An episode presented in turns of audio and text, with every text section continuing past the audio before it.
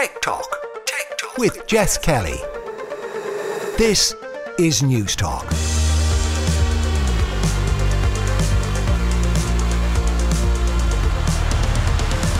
Welcome along to this week's Tech Talk. Jess Kelly with you here on News Talk. Coming up over the next hour, we have an exclusive interview with the head of L'Oreal's Technology Incubator to hear how tech is driving the key trends in the world of beauty.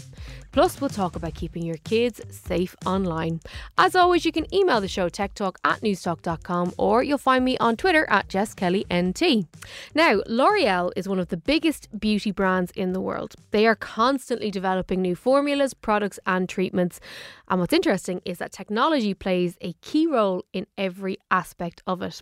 Each year at the Consumer Electronics Show, they wow the world with different innovations that really kick things on in terms of beauty and wellness. Guive Balooch is the head of L'Oreal's Research Tech Incubator, and he joins me now.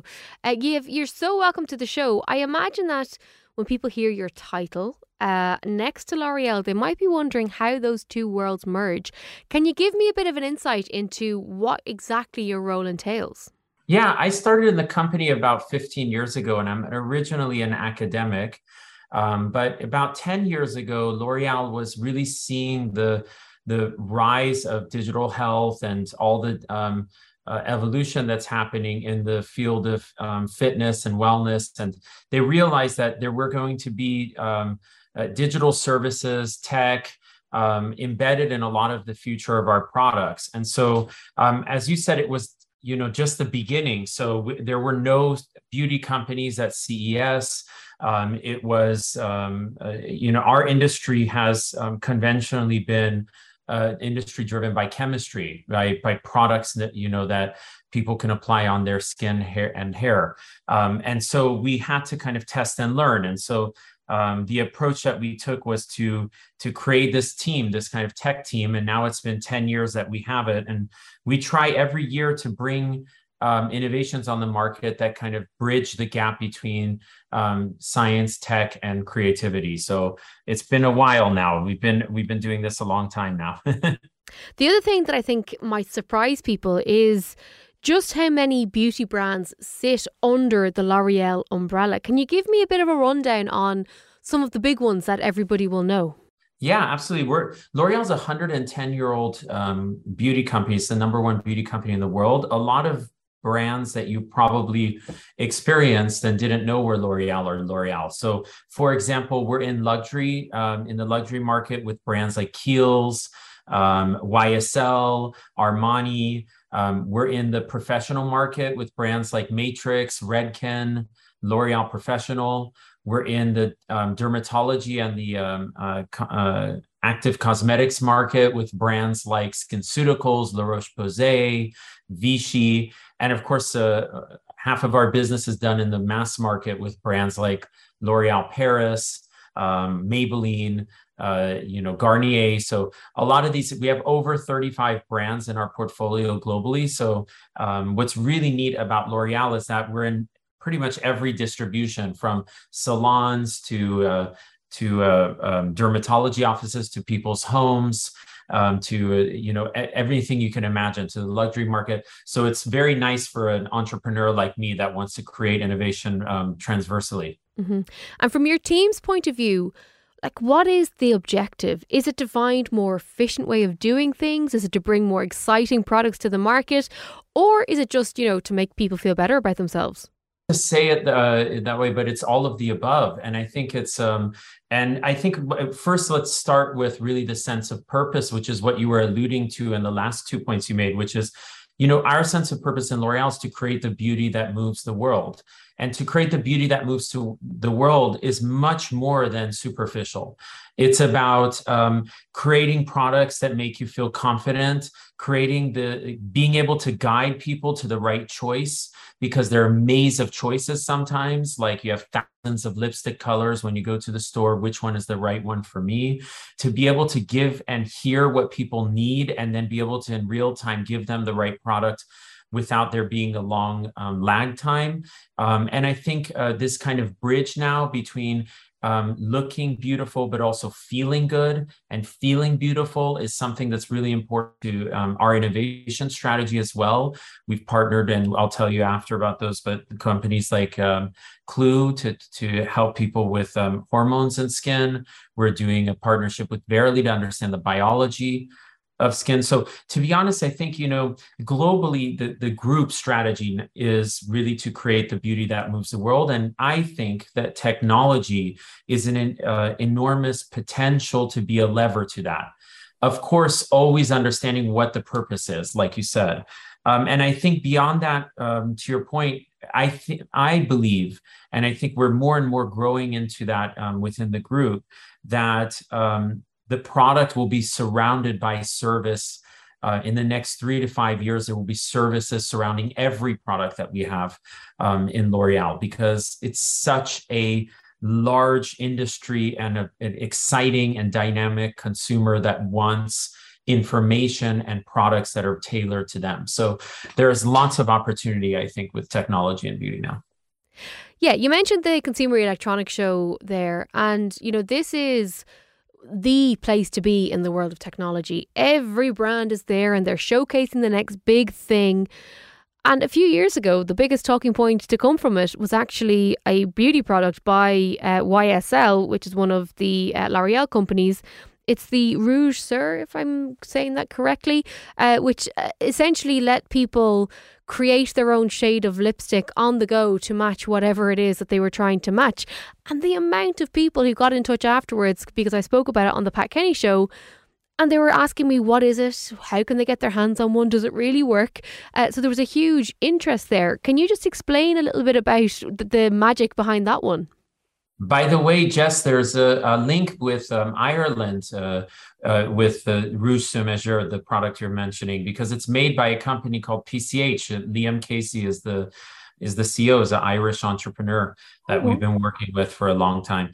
And anyway, on that's a side note, but just to tell you about the Rouge Sur Mesure, it's um, it's really for us a product um, and service put together that truly embodies what we believe beauty and technology is. And the reason is the way it works, as you've probably already, um, uh, and thanks to you, have sh- uh, told your audience about, is the fact that I could use augmented reality with an app, see any shade that I want that's a trend that just happened today on the um, on the red carpet or in um, uh, in uh, in a magazine that just came out, and I could make the shade right there with the machine um, with just mixing the right amount of the three cartridges at the top.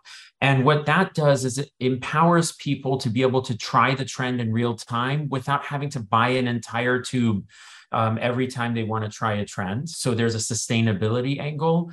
But even more important is that it doesn't have to be a push uh, process. It can also be pulled. You can um, create your own shade. You can be an influencer. You can send your shade to the community or to your friends, and they can try your shades in real time. And so um, there's this kind of aspect of using the augmented reality to help people try virtually using the tech, the physical device to help you get to the right color and having the algorithms around color accuracy to make sure that it's really is what you what you see when you're virtually looking and that whole system took us about 5 years to make but we really believe it's the future of beauty yeah, I have to say that was one of the most exciting products that I covered. And as I said, the listener reaction was incredible.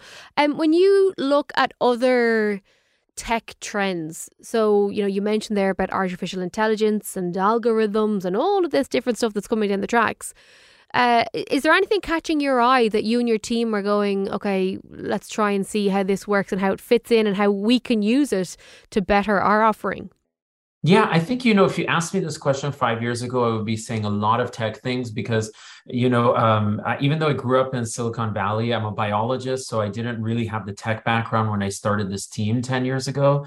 And my first focus was really tech centric. So I would go to the CES, I'd be like, okay, the next big thing is 5G, AI, uh, you know, robotics. Uh, but what I realized over time is kind of what we um, were talking about at the beginning, which is that first we have to start with what consumers need.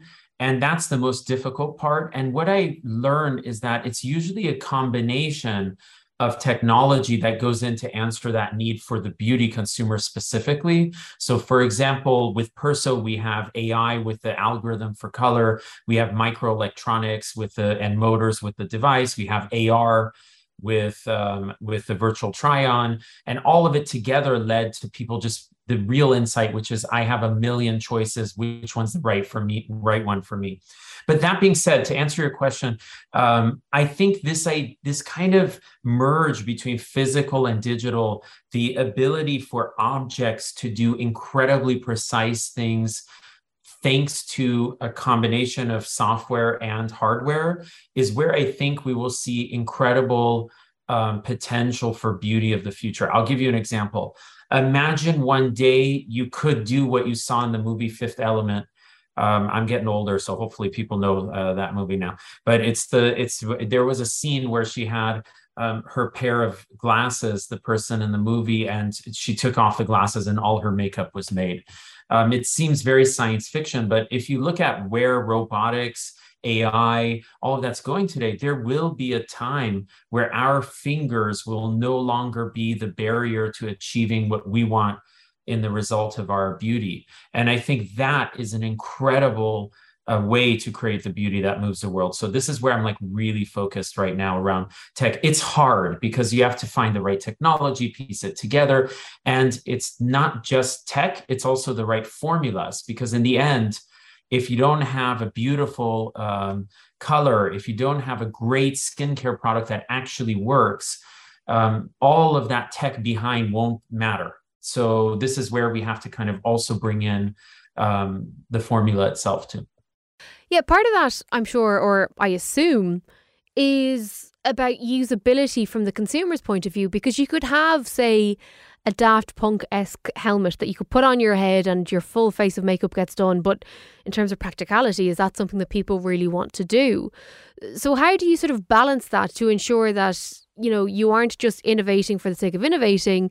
You're creating things that are cool, that work, but are also practical on a day to day basis. You're so right, Jess. I mean, it's a perfect example of that was um, the Rouge sur Mesure. And part of the reason why on my team I have half tech people and half non tech people is the half non tech people tend to be much more in tune with what you just said um, around industrial design and ensuring that people will actually use. An example of Rouge sur Mesure is that the device, I always wanted it to be small so that you could carry it around um, when you travel, but you can't carry that in your bag. It's still too big. So what we did is at the top of the device, you can actually remove a little compact. And we spent like six months designing that so that people could take enough of the lipstick um, for on the go for the whole day. Something like that is not tech, but it's so important to consumer adoption because if they can't take the lipstick with them, then they won't be able to reapply that great color that they made. Um, and we're constantly in that kind of um, intersection of industrial design and uh, I've been really pushing in the uh, for at least our team in beauty and tech the importance of design, the fact that design because people ex- it has to live with people's lives and it has to be something that they actually will use.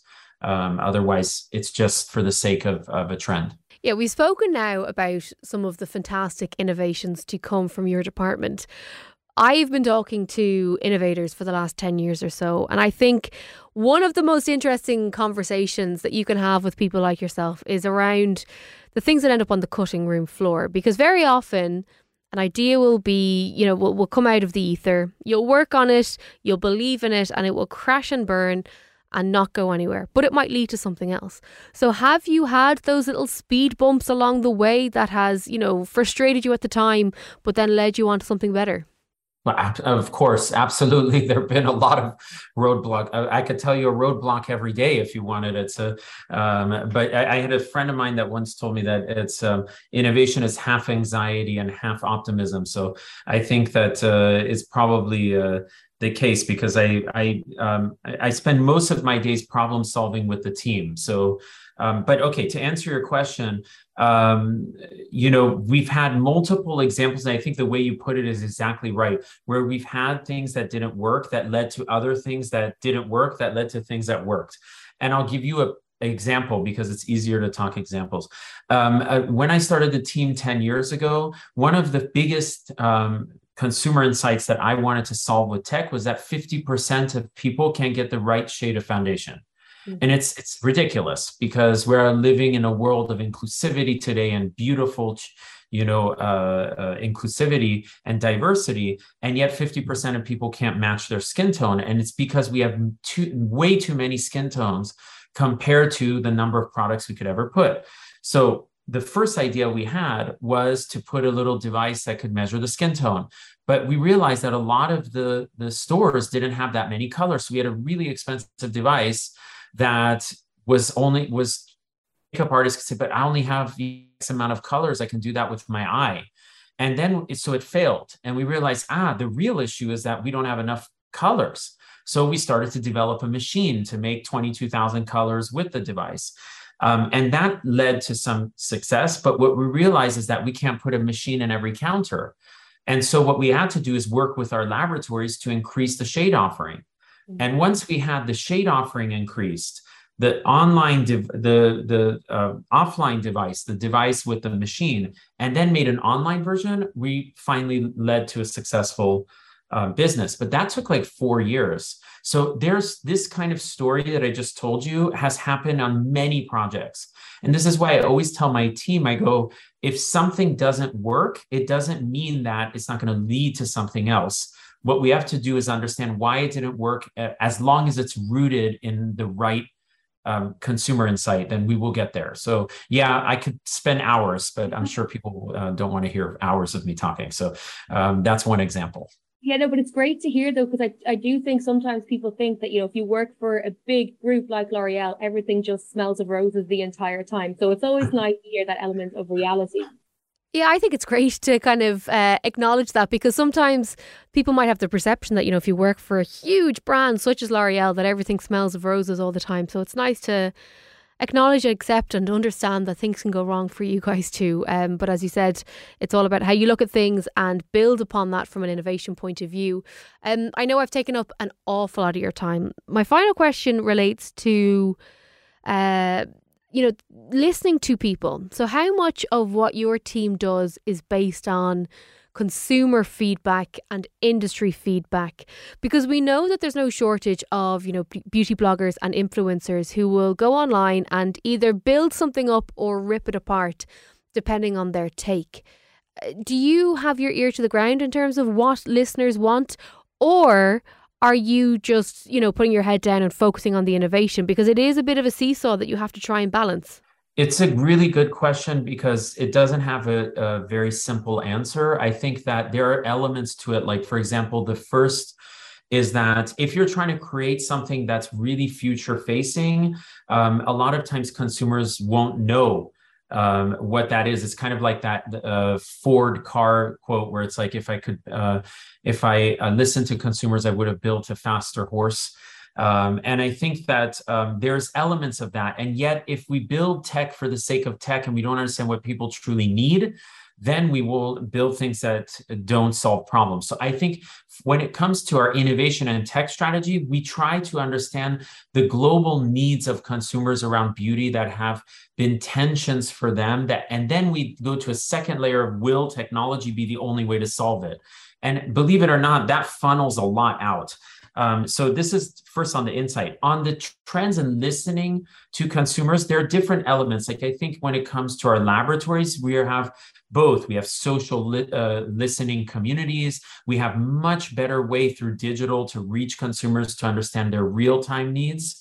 Um, we're working on lots of new personalization projects where each individual consumer has a specific measurement of their beauty that we can then make for them and tailor make, which is truly listening um, to a consumer, co-creating almost with them.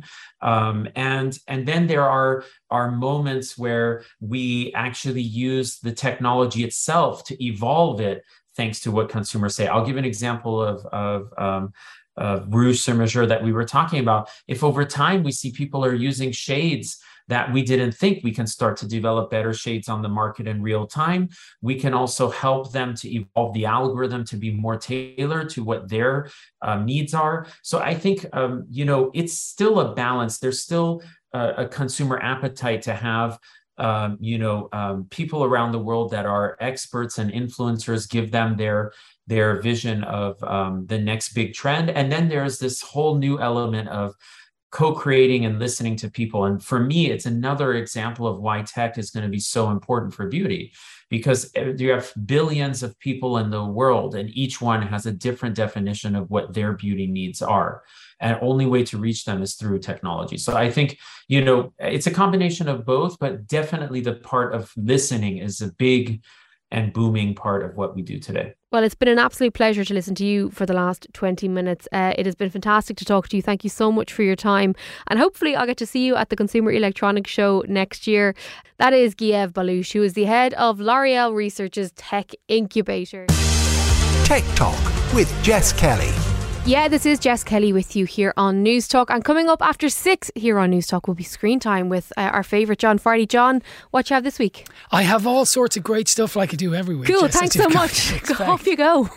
There's a great new movie released this weekend called Bodies, Bodies, Bodies, all about these Gen Z people like you who are I'm a millennial. Yeah, who are uh, in a mansion and they start playing this game like Murderer and it's a really intriguing horror comedy. It's great. I have the director of that, uh, Dutch lady called Halina Reijn, uh, Luann Pearl on her favourite movie, Mark Ryle on all the week's new releases. Wow, busy yeah, show as, as ever. Always. As always. Before I let you go, uh, quickly, on Wednesday or Thursday, Thursday, it Thursday. was Disney Day. Yeah. And Disney did this offer whereby you could sign up for two quid, regardless of whether you were a returning customer or a new subscriber. Uh, what do you make of Disney Plus? Because there's so much out there mm. and all these services are super expensive. So people are now trying to decide is Netflix better value or is Disney better value? I don't know if it's better value than Netflix, but I've certainly been surprised by how good it got in, say, the last 18 months. Because you know, there are now shows that you're going to for Disney Plus, like Dopesick with yes. Michael Keaton, all about the opiate crisis in America. There's a great show that no one has watched, and they should call Single Drunk Female, which was the most hilarious thing I think I've seen all year. There are movies like the last Wes Anderson movie, uh, The French Dispatch, that you know, six weeks later, I think, was on Disney Plus. They have such stock. There's all the Star Wars movies, there's mm. The Simpsons, there's Family Guy. I do think it's worth it in a way I possibly didn't 18 months or two years ago. I think when they brought the star dimension, that's yeah. one of the streams on it with the more adult content. And I don't mean that in a triple no, X like, way, but I just mean. It has Grey's Anatomy and all those exactly. kind of box sets that you'd watch. So there is definitely more bang for the book on Disney Plus than I had previously thought two years ago. So I'm a big fan fan of Disney, and I think they've really upped their game. Now, I know not that you've asked me this, but you also now have, as you well know, Amazon and Apple, right? And people mm. are raving about The Lord of the Rings. Well, some people are. I think it's pretty good so far, I have to say, The Rings of Power. And that's on Amazon. Apple TV, for instance, at the moment is Bad Sisters, right? Yes. Which is great. All of which I've seen because I got the 10 of them, and it's great. Just to say, keep going with it if you're okay. watching it. But if you look at that, those four things Netflix, Disney Plus, Amazon, and Apple TV, it is a lot. It's a lot of money. Like it's a lot of money. So what what do you get rid of? Do you get rid of your traditional cable, Sky, BBC mm. package. People don't want to get rid of that. So I struggle to see how four serious players who have hat loads of money behind them are going to survive in this race because I don't think there's an appetite for four to be honest. I don't I don't think it's the appetite and I don't think it's the money. Like I yeah, know myself, yeah. I in the last little while I ditched Apple TV for a while and mm. I've resubscribed because I really want I wanted to yeah. watch Ted Lasso again. Yes. My favourite show of all time. Yeah. So I've subscribed for that one show, but once I'm done rewatching it, I'm gonna ditch it again what they need to do to win the race, and I think that's why Disney may be ahead of Apple and Amazon, is they need to get the water cooler shows. Yeah. Right. So Ted Lasso was one of those and had a life months and even years after it came out. So uh, Disney have been clever about that with shows like Dopesick and more to come they are doing that, mm. and the other two are going to have to do that. And that's why The Lord of the Rings, The Rings of Power, is the most expensive TV show ever made. It's over a billion, mm. you know. So there is there is huge money in this. But as I say, I think it's a race because I don't think all four of them in ten years' time will be in this. Because I just, as you say, there isn't enough money out there. But then you've got Paramount and Peacock and all of these ones. It's just ridiculous. Well, the, the whole Paramount thing, I haven't even touched that, and I'm supposedly a TV reviewer because I don't have time, you know. So I don't know how Paramount are going to go. Well, if you want to listen to a supposed reviewer uh, talking through movie and TV, stick with us here on News Talk. John will be here after six. Thank you. Now, earlier this week, Cyber Safe Kids issued its annual year in review report. It's a pretty comprehensive document. It talks through their different findings about the behaviours, the online behaviours of 8 to 12 year olds. Some fascinating stats in here, as always. And I'm delighted to be joined by Alex Cooney, who is the CEO of Cyber Safe Kids. Alex, you're very welcome back to the show. Uh, for those who may have missed it, uh, give us some of the top line stats uh, from your from your research. So the biggest things would really be um, highlighting the level of access that children in this age group. So it was eight to twelve, nearly four and a half thousand eight to twelve year olds. So children in primary schools, um, and we wanted to, yeah, as I say, highlight the level of access that they have to the online world. Um, so 95% of the children we surveyed said that they owned their own smart device.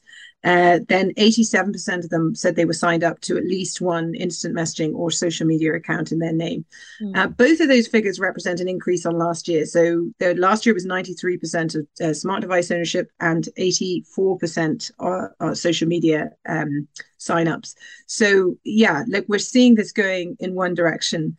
And then I, I suppose just in terms of picking up on the access point, you know, we do ask children around, you know, if they have any rules around the use or access um, at home. And one of the, the one of the statistics that stood out was that over a third of children, so 34% of children, told us that they could go online whenever they wanted to, and another 15% told us that they don't have rules at home. And yet, we did want to pick up on that one because we think ground rules are such a you know helpful way of um, supporting kids in terms of their use and access and kind of managing and uh, that that side of it um, so yeah interesting to see quite a number of them reporting that uh, that they they had that kind of unfettered access um, and then the other thing I suppose we highlighted was around the gaming. So gaming's hugely popular. Uh, 81% of the, all the children that we surveyed were playing at least one online game. Um, and you know, there's obviously huge variety in the types of games that you can play, and and there's loads of great ones out there. But we then asked a, a question around, you know, playing over 18s games, and overall 19% of the children played uh, a, a, game with uh, an age rating of over 18 but when you break that number down by gender it's actually 8% girls and 31% boys. So almost a third of the boys that we surveyed said that they were playing um, an, an, a game with uh, had played over the last year a game with an age rating of of 18 and yeah it just we wanted to highlight that you know essentially these are adult content, adult rated games. Um, and we do need to really think about that access that children have to that kind of content. So, I heard a lot of talk this week about your research and your stats, and it is fascinating when you hear them all laid out like that. But one thing I suppose I was a little bit baffled by was some of the conversations that were had were almost scratching the head, going, Jesus, how do we get to here? Whereas I feel like I've definitely spoken to you numerous times where we've known this is coming down the tracks. We know that the pandemic expedited young kids getting online, maybe having more unsupervised time online. So, are you shocked by the stats that you found? Am I being too cynical in, in my thinking here? Uh, no, I'm not shocked by because, you, as you say, we've been seeing these trends year on year, and um, they're not going down. They're tending to go up, as a, certainly with the the smart device ownership and the social media stats. Um, I think I, I, I, you know, smartphones is something that we focus a lot on in kind of discussions. You know, when children are getting a smartphone, when's the right age for a smartphone, and we're not so focused on other types of devices. And actually, in this particular group of kids, eight to 12 year olds, tablets are the most popular device, followed by games consoles. Third place is actually the smartphone. And so we see that see that balance shift as children get older. So by the time they're 11, 12, smartphones tend to be the kind of be growing in popularity. And so by the time they're 12 most children have a smartphone. But it's i think we get you know a lot of people are probably thinking about the smartphone when they're thinking about that statistic but actually it's it's a broad range of of de- devices. And certainly in my experience as a parent and talking to other parents absolutely that this bears out in reality that you know children have tablets and games consoles and you know eventually they'll get the smartphone as well.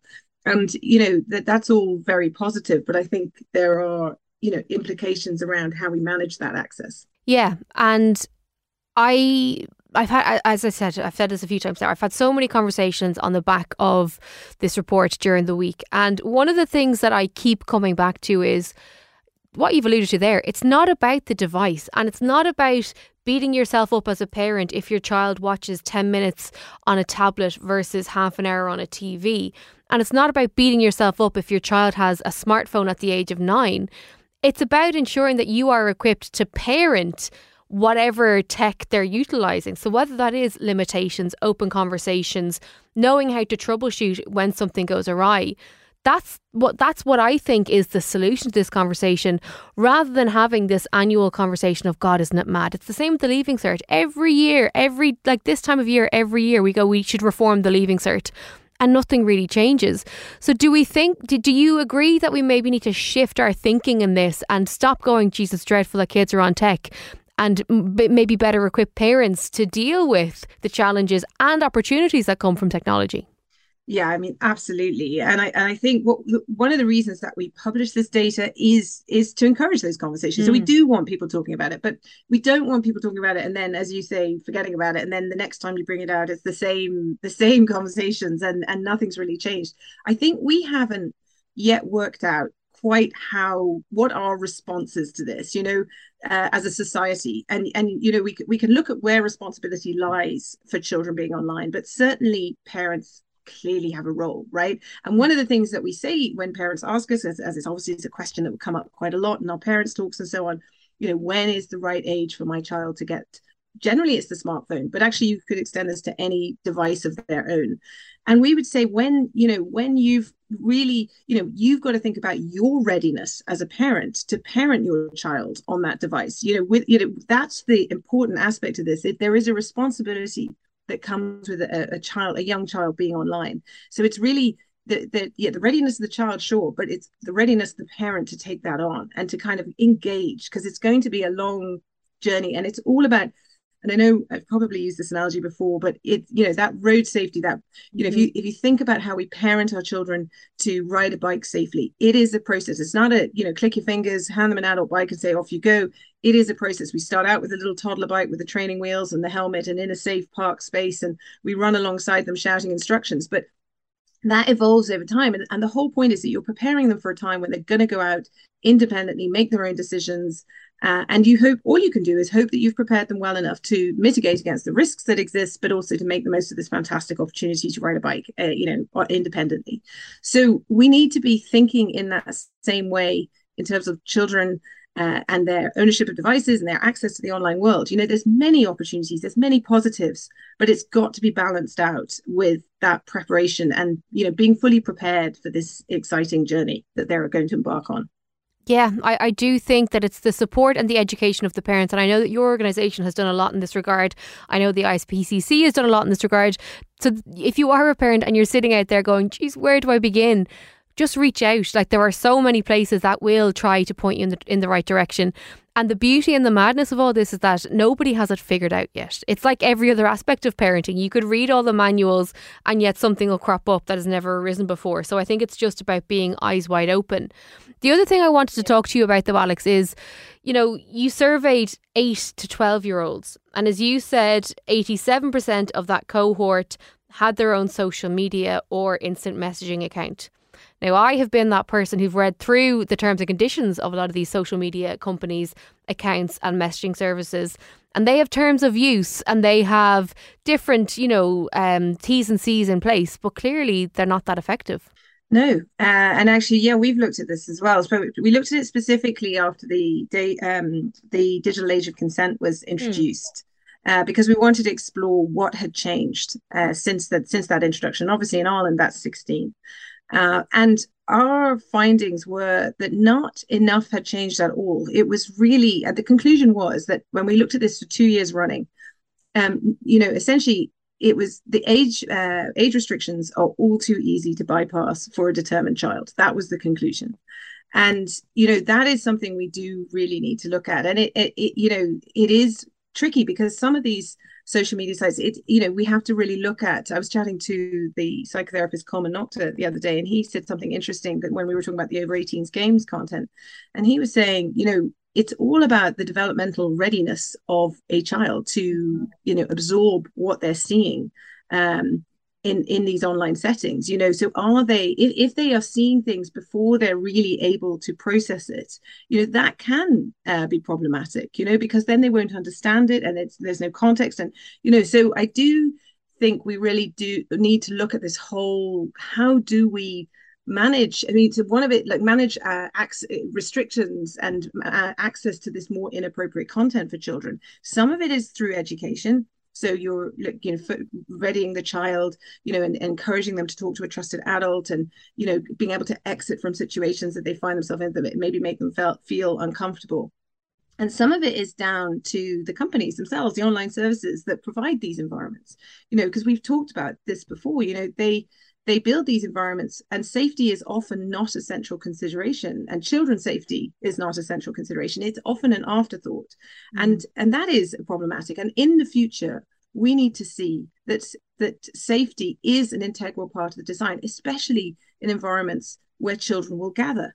You know and i think we need to be really having these conversations now before things like the metaverse become much more real uh, because children for sure will want to be in those environments and it's going to feel really a lot more real um, than than some of the things that are available now you know in terms of where they are and how it feels to maybe be verbally abused or so on. It, you know so i think we really do need to start figuring some of this stuff out We'll be talking about all of this as it continues to evolve and as time goes by because we are still feeling our way through it. But to reiterate the point, if you are a parent, if you're feeling a bit lost, reach out to organisations such as CyberSafe Kids or the ISPCC because they do great work and they can guide you through it. Uh, Alex Cooney, CEO of CyberSafe Kids, as always, thanks so much for joining us here on Newstalk. Thank you. Tech Talk with Jess Kelly. Welcome back to Tech Talk. This is Jess Kelly with you here on Newstalk. As ever, if you want to get in touch, you can email me techtalk at newstalk.com or you'll find me on Instagram at Jess Kelly NT. And we're going to stick with Instagram and indeed the world of Meta because I'm joined now by Louise Holmes, who's the Director of Creator Partnerships EMEA for the company. Um, Earlier this week, I noticed that a number of content creators were at the Meta offices for the Creators of Tomorrow program launch. Can you just tell me a little bit about what this initiative is? Yeah, for sure. I mean, taking a step back, it's worth just nodding to why creators are so important to Meta. Uh-huh. Uh, on our platforms, we really see that creators are the heartbeat of culture, community and content across our family of apps, whether it's Instagram, Facebook, or the work we're doing with Oculus. And we've also seen that sort of wider societal trends are moving away from trust in institutions and corporations and leaning more towards individuals and particularly to individuals who earn a living through their creative expression. And this is why, as Meta, we think it's so important to, to lean into this space. And whether it's artists or hairstylists or skateboarders or comedians, we've seen that creators drive so much of the passion and creativity on our platforms. And this is the content that people want. People now consume culture through the individual creators that they follow, whether that's a journalist like yourself or a celebrity or a video creator. And so our goal at Meta is really to be the best place for all creators to tell their story, grow their audiences, and build sustainable businesses. And that's really our key priority, I suppose, as we move towards uh, this vision of the metaverse. Uh, we really want to make sure that these creators of tomorrow have access to the cutting edge tools, technologies, and resources so that they can be at the forefront of the opportunities. Mm. Yeah, it does sound like a great opportunity. I follow quite a few of the creators who are at the Dublin offices online, and to see them they were so happy. They were so honoured. They felt like they were almost getting knighted, being invited into the HQ and getting a tour and getting time. But I'm interested to know what qualifies someone as a creator that gets the time and attention of Meta because we've seen the movement from big, huge influencers that have millions of followers to the micro influencers, right down to just, you know, trendsetters who might only have 100 followers, but they have their finger on the pulse. So, what counts as a, as a creator from in, in your eyes and in the eyes of Meta? I think you're absolutely right, uh, Jess, in talking about people who have the finger on the pulse. And it goes back to what I said at the very beginning about creators really being the heartbeat of culture and driving culture. And at Meta, uh, the team that I work with works, you know, with, with, sort of the most influential creators and public figures across EMEA, but also with these creators of tomorrow. We spend a lot of time curating content, watching trends, seeing who's emerging.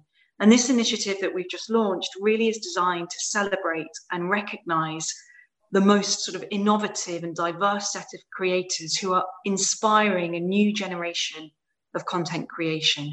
And these are the voices and the creators that are really beginning to break out amongst their communities online, whether they're gaming creators or NFT artists, or in the case of some of the Irish um, creators that we've identified, people like uh, Meg, who we've seen, you know, is a teacher but is such an enthusiast about the Irish language, or, or somebody like Amanda Ade, who we recognize as being such a, a powerful social voice on issues like the importance of representation.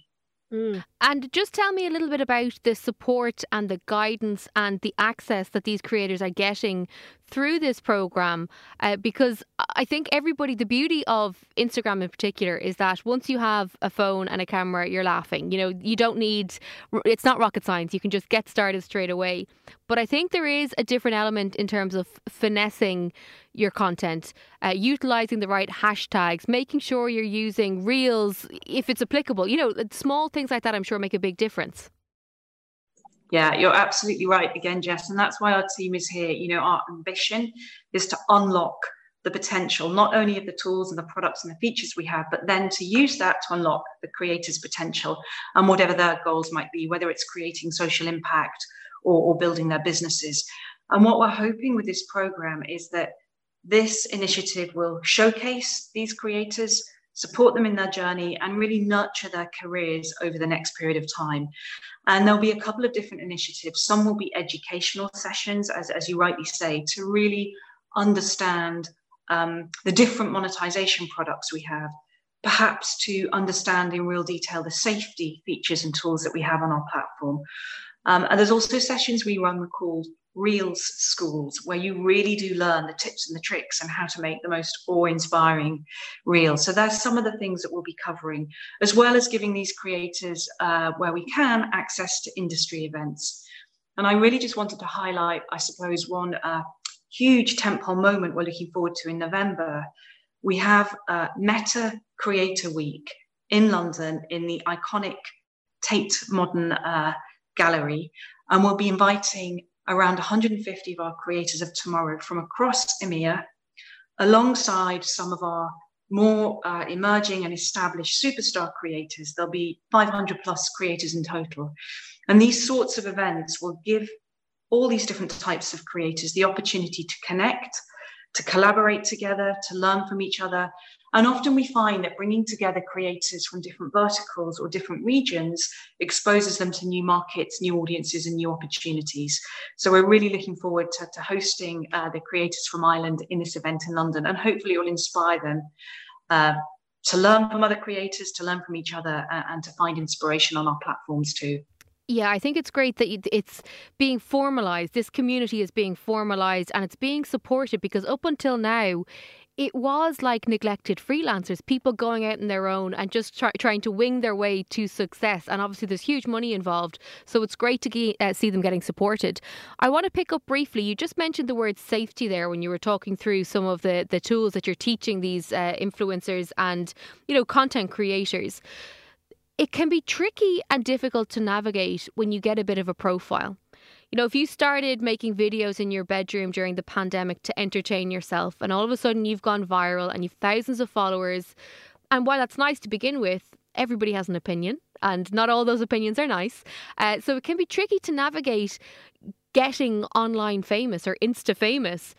Is that something that you address and that you help people deal with? It really is. Um, whether, uh, and just to give you an example, we we often work with um, celebrities, TV celebrities, contestants on some of the reality shows that you'll be well aware of, who are becoming famous for the first time and don't know how best to navigate that, that world of fame and then the pros and the cons that come with it. And equally, we'll be doing similar safety schools for these creators of tomorrow where we can help them understand the products that we have that allow them to control features like hidden words or limits or comment control. And we also then run things like safety school, a bit like the real school, where we handhold and educate in, in how to use these tools so they're most effective. That is great to hear because it is something.